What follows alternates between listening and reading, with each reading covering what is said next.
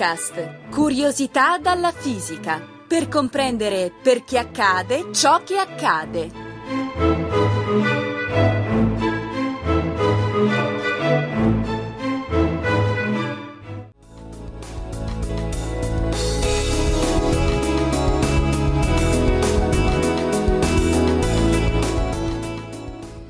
Ecco Giovanni, mettiamoci in quest'auletta per preparare la prossima puntata di Fisicast. È vuota. Beh, vuota non direi. Eh, come sarebbe? Non c'è nessuno. Ah, ho capito, ci sono i banchi, la cattedra, la lavagna, ma tolto l'arredamento il resto è vuoto. Niente affatto. Quest'aula è piena d'aria. Ecco, lo sapevo, in effetti lo so, ma non ci ho pensato. E guarda che non è nemmeno poca. Considera che l'aria che riempie quest'aula ha un peso approssimativo di quasi 120 kg. Sapendo questo possiamo valutare anche quante molecole di aria ci sono.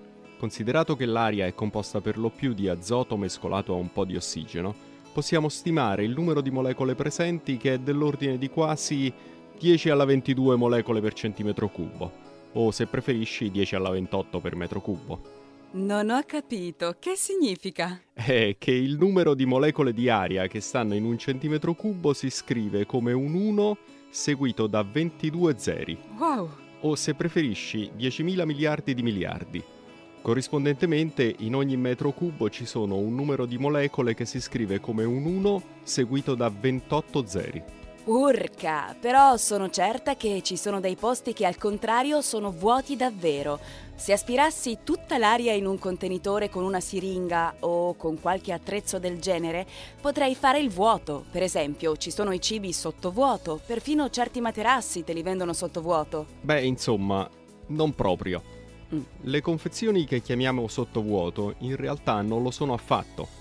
È vero che gran parte dell'aria è stata rimossa, ma ne rimane pur sempre una parte non proprio piccola.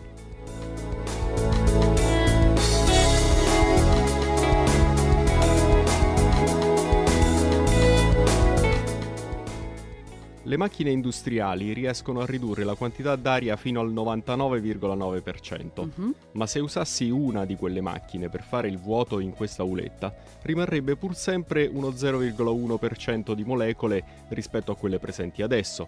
Il che vuol dire che invece di essercene 10 alla 28 di molecole per metro cubo ce ne saranno 10 alla 25, cioè un numero che si scrive come 1 seguito da 25 zeri, Mm. o 10 milioni di miliardi di miliardi, che è pur sempre un bel numero. Eh, In effetti non sono proprio poche, eh.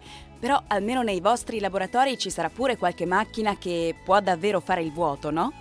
Fino a un certo punto. Mm. Nel tubo che contiene i protoni dell'acceleratore di particelle LHC, Mhm. per esempio, uno degli strumenti al mondo nei quali il vuoto è più spinto, le particelle di varia natura sono comunque circa 10.000 miliardi per metro cubo. Wow. Il fatto è che gli atomi che si trovano alla superficie di tutti i corpi, e quindi anche quelli della superficie interna del tubo di LHC, tendono a evaporare come l'acqua sulla superficie di una pozzanghera. Di norma gli atomi che lasciano il tubo prima o poi vi fanno ritorno, ma se fai il vuoto tutto intorno, quegli atomi sono liberi di allontanarsi quasi quanto gli pare e ti rovinano il vuoto che hai provato a fare. Nello spazio però, tra un pianeta e l'altro? Scordatelo. Mm. Nello spazio compreso tra un pianeta e l'altro c'è comunque qualche decina di migliaia di particelle per metro cubo.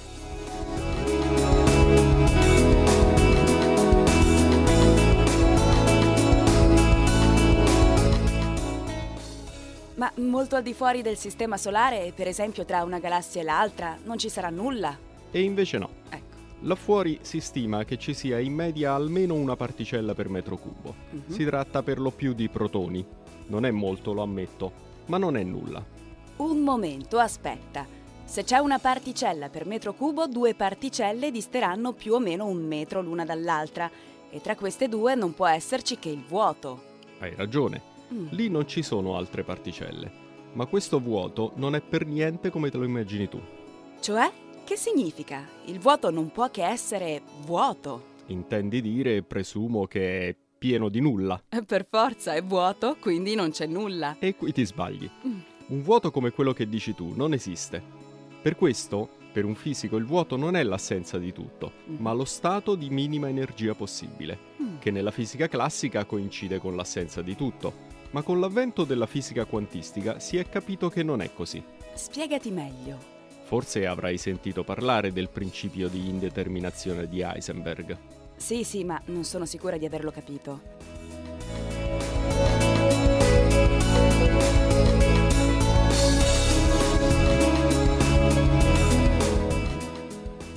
Il principio afferma una verità che deriva dall'esperienza.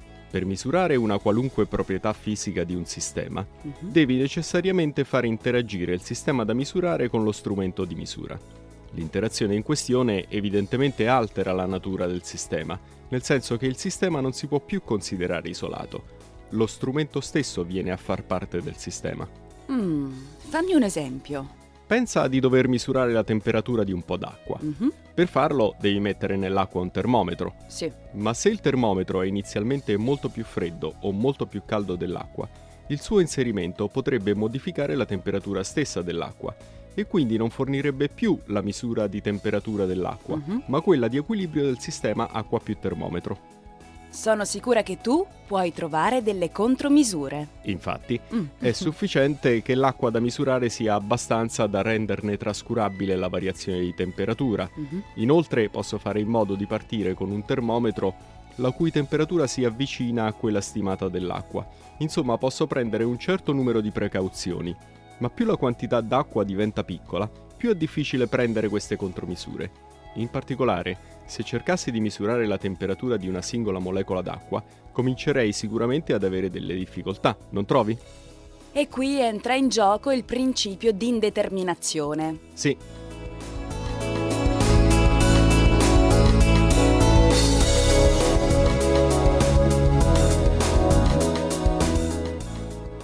Il principio afferma che è impossibile misurare contemporaneamente certe grandezze fisiche di una particella sufficientemente piccola. Mhm.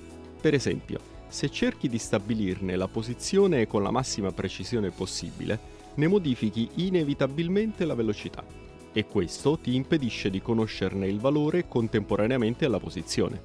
E non c'è niente che puoi fare per evitarlo? No, perché per sapere dove sta una particella, l'unica cosa che puoi fare è farla interagire con un'altra particella. Mm. Devi in pratica produrre un urto tra la particella di cui vuoi conoscere la posizione e quella che gli spari addosso. Mm. Nel momento in cui le due particelle si urtano, sai perfettamente dove avviene l'urto, ma non puoi più sapere nulla sulla velocità della prima, perché questa è alterata dall'urto con la seconda. Capito. Il principio di Heisenberg si può declinare in varie forme. Mhm. Una di queste afferma che non puoi misurare contemporaneamente energia e tempo. Beh, questo invece fatica un po' a capirlo, eh?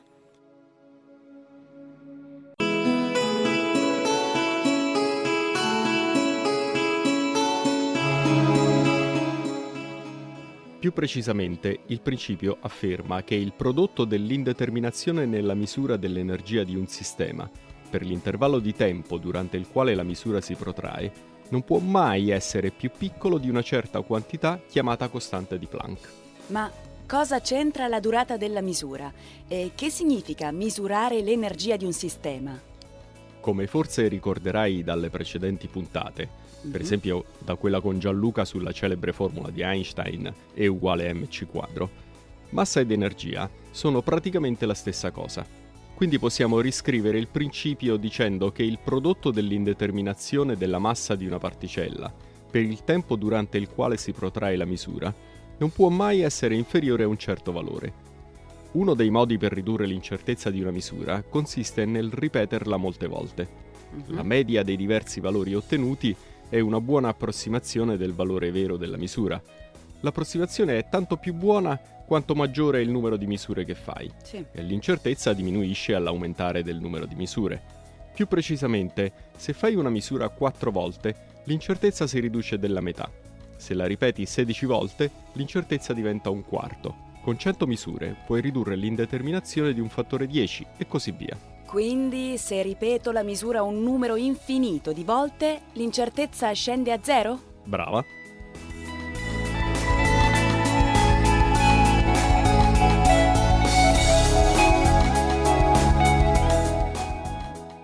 Ma questo lo puoi fare solo se hai il tempo di fare infinite misure.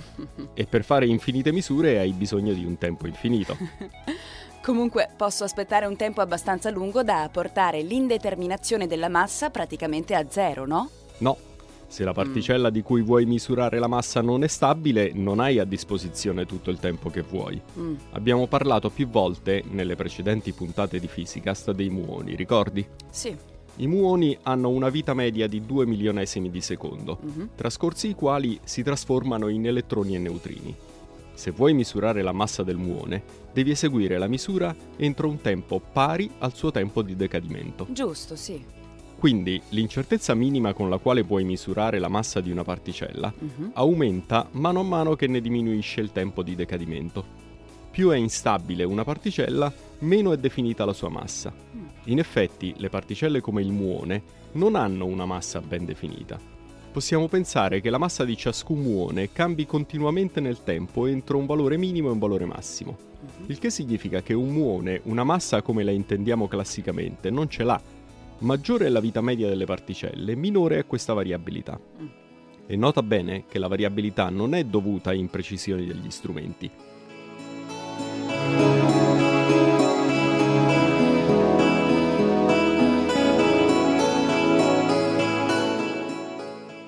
Se misurassi la massa di 100 muoni con una bilancia di precisione infinita, sì. troverei comunque un centinaio di valori diversi, ah. simili ma diversi. Anzi, se potessi misurare la massa dello stesso muone in istanti diversi, troverei valori diversi, e proprio a causa del principio di indeterminazione. Continuo però a non capire cosa c'entri tutto questo con il vuoto. Il punto è che per un fisico la realtà è solo quello che puoi misurare. Mm. In un tempo molto breve, l'incertezza nella misura della massa di un sistema è grande, mm-hmm. quindi è lo stesso concetto di massa che possiede un'indeterminazione intrinseca. Ammettiamo che il sistema sia completamente vuoto in senso classico, cioè come intendi tu, senza alcuna traccia di particelle. Ok. Per effetto del principio di indeterminazione, se andassi a verificare tale vuoto misurando la massa delle particelle presenti in un tempo molto breve, non troveresti sempre zero come ti aspetteresti classicamente. Spesso troverai un numero diverso da zero, ma attenta, l'incertezza non è dovuta a una tua limitazione tecnologica nel costruire gli strumenti, è intrinseca al processo di misurazione e deriva proprio dal principio di indeterminazione di Heisenberg. Va bene, ma se io non cerco di misurare la massa del vuoto, il vuoto resta tale come me lo immagino io, no? Niente affatto.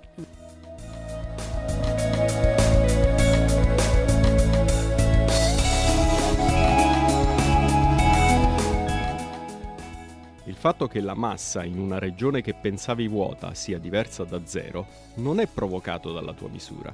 Il principio di indeterminazione vale sempre, anche quando non hai intenzione di fare delle misure. Non è che le particelle possono esserci solo quando si accorgono che vuoi misurarle, no?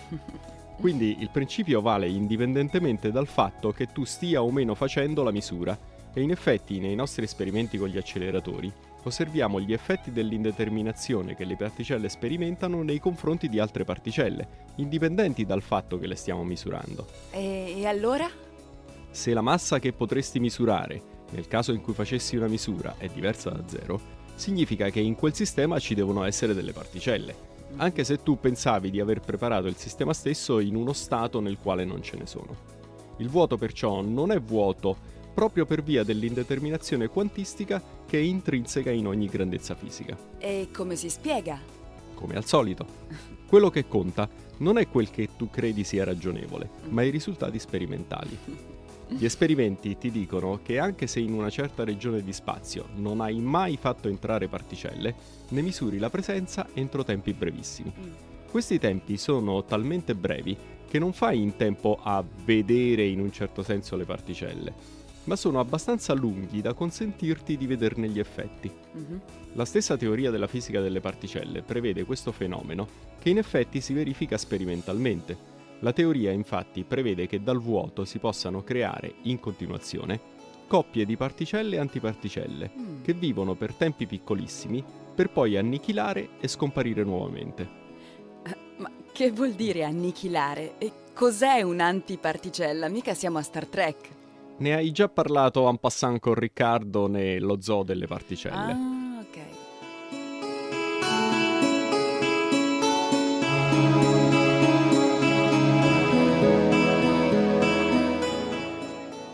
Un'antiparticella è solo una particella di materia con la carica opposta a quella della materia ordinaria. Mhm. Per esempio, un elettrone positivo è l'antiparticella dell'elettrone e un antiprotone è un protone negativo. Mm. L'annichilazione è quel fenomeno che consiste nel fatto che quando una particella incontra la sua antiparticella, entrambe spariscono, puff, scompaiono. Mm. Non è fantascienza. Pensa che gli antielettroni e la loro annichilazione con gli elettroni si usano anche negli ospedali per fare certi esami clinici chiamati PET, acronimo che sta proprio per Positron Emission Tomography. Sì, sì, ne ho sentito parlare. Ma non divaghiamo.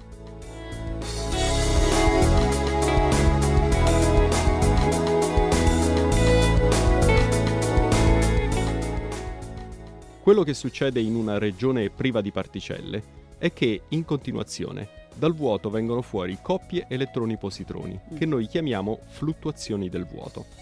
Dal momento che il vuoto deve pesare zero, questa coppia può però esistere solo per un tempo brevissimo, in modo tale che la violazione della conservazione dell'energia si possa avere solo entro i limiti previsti dal principio di indeterminazione. Mhm. Le particelle create in questo processo non sono misurabili, perché esistono per un tempo più breve di quello che il principio di indeterminazione dice essere il minimo per poterne misurare la massa. E tu come fai a sapere che vengono create se non puoi vedere queste particelle? Facendo esperimenti. Non puoi osservare i singoli elettroni e positroni che vengono dal nulla, ma puoi misurare gli effetti che la presenza di queste particelle, che chiamiamo virtuali, provocano sugli strumenti con i quali puoi circondare la regione interessata. Ma com'è possibile osservare effetti di qualcosa che non puoi vedere? In linea di principio non è difficile.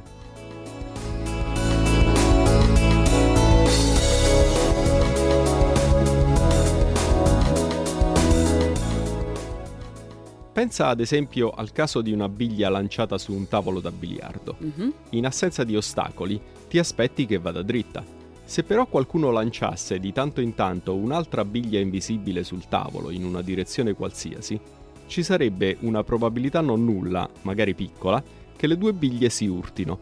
Di conseguenza la prima non finirebbe nella buca. Potresti quindi accorgerti della presenza delle altre biglie, anche se fossero invisibili, dalle deviazioni del moto previsto per la prima.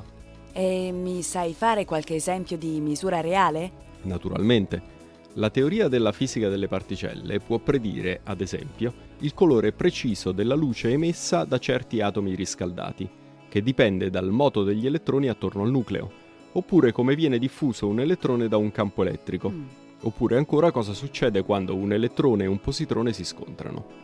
Ebbene, facendo gli esperimenti si scopre che le misure e le predizioni della teoria differiscono sistematicamente di una quantità piccola ma significativa dell'ordine del 2%. Se però nella teoria includi la possibilità che esistano le fluttuazioni del vuoto, per cui le particelle che stai studiando cominciano a interagire anche con quelle particelle virtuali, previsioni ed esperimenti coincidono con una precisione straordinaria di qualche parte per milione.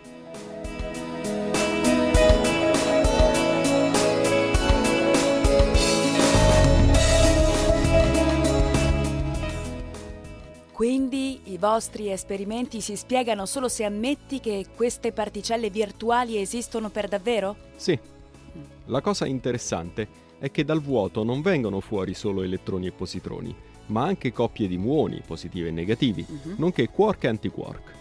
E ciascuna di queste particelle potrebbe anche, nel brevissimo volgere della propria vita, emettere un fotone, che poi deve scomparire anche lui riassorbito dalla particella che l'ha emesso o dalla sua compagna, perché il vuoto in media deve essere vuoto. Fantastico! Mi sembra di capire che il vuoto somigli più a una discoteca affollata che a un deserto. E in effetti è così. Ci sono fenomeni ancora più strabilianti.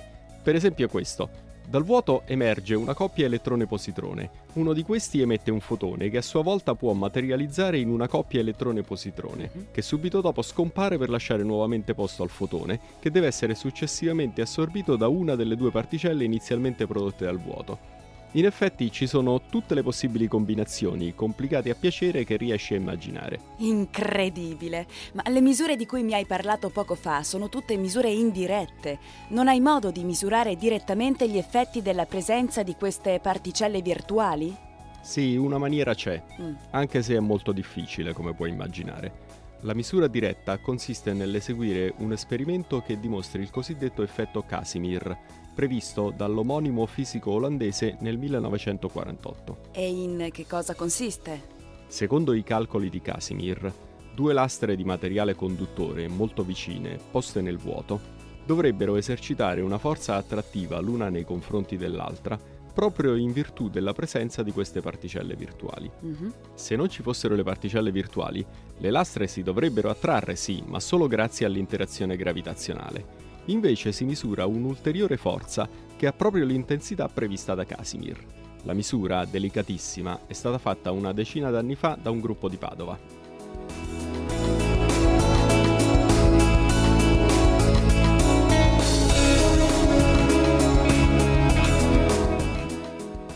Eh beh, gli italiani ci sanno fare, però questa cosa del vuoto che non è vuoto mi ha un po' turbato, eh? E guarda che non finisce mica qui. Ah no? Come forse ricorderai dalla puntata sul bosone di Higgs, tutto l'universo è permeato dal campo di Higgs, con il quale le particelle prodotte dal vuoto interagiscono e acquistano massa. Mhm. Quindi, anche nell'intervallo tra una fluttuazione del vuoto e l'altra, il vuoto è pieno di campo di Higgs. Mm. Se fossi capace di togliere campo di Higgs da una certa regione, quel che succederebbe è che immediatamente il campo residuo ne produrrebbe altro fino a riportare il livello del campo a quello che c'era prima, Mm. impedendoti di creare il vuoto cui sei abituato a pensare, il nulla. Beh, mi pare che a questo punto la prossima puntata di Physicast è fatta, no? Eh già, volevamo fermarci in quest'aula non vuota per concordare un argomento di cui parlare e senza rendercene conto l'abbiamo trovato. Eh, A questo punto non ci resta che registrare. Bene, allora andiamo.